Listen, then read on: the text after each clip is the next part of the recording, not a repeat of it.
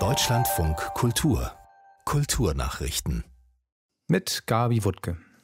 Die regionale Förderung von Kino und Fernsehen ist nicht nachhaltig.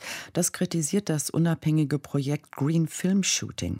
Wer in Deutschland regionale Förderung für eine Serie oder einen Film erhalten will, muss in der Regel wenigstens zum Teil in dem Bundesland produzieren, in dem die jeweilige Förderanstalt ihren Sitz hat.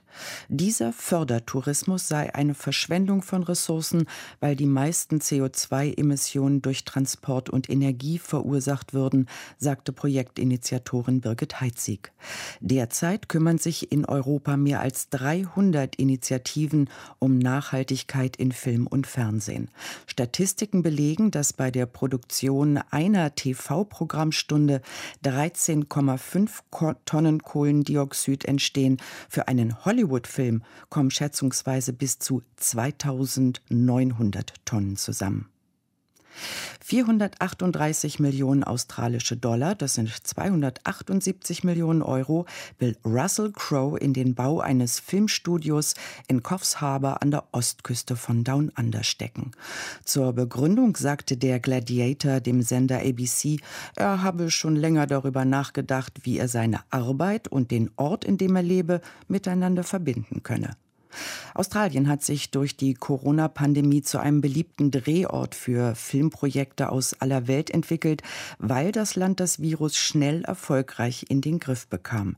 Das Datum des ersten Spatenstichs für Crows Filmstudio ist noch nicht bekannt. Zum 45. Mal wird in Klagenfurt im Geiste von Ingeborg Bachmann Literatur gelesen. Heute Abend beginnen die Tage der deutschsprachigen Literatur mit den 14 zugeschalteten Autorinnen und Autoren und der Jury am Wörthersee. Die traditionelle Rede wird Hubert Winkels halten. Er war fünf Jahre lang Juryvorsitzender. Im Deutschlandfunk Kultur verriet Winkels, dass die Literaturkritik im Zentrum stehen wird, weil sie es schwer habe. Ich bin der Meinung, dass die Art, mit Literatur umzugehen, leidet unter einer Form der populären Darstellung, ein bisschen der Zwanghaftigkeit, die Klickzahlen zu erhöhen, weil alles ja jetzt auch online geht.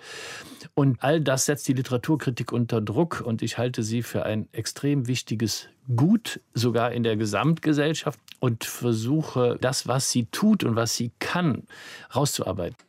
An Bayern ohne große Kirche werde man sich gewöhnen müssen. Das glaubt der Leiter der Oberammergauer Passionsspiele Christian Stückel.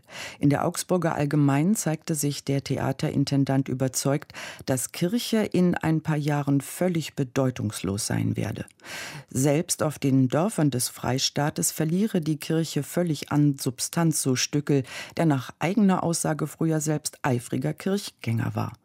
Weil es nur noch wenige Priester gebe und junge Leute fehlten, so Stückel, fände keine Jugendseelsorge mehr statt. Die Kirche verschwendet deshalb für viele von der Bildfläche.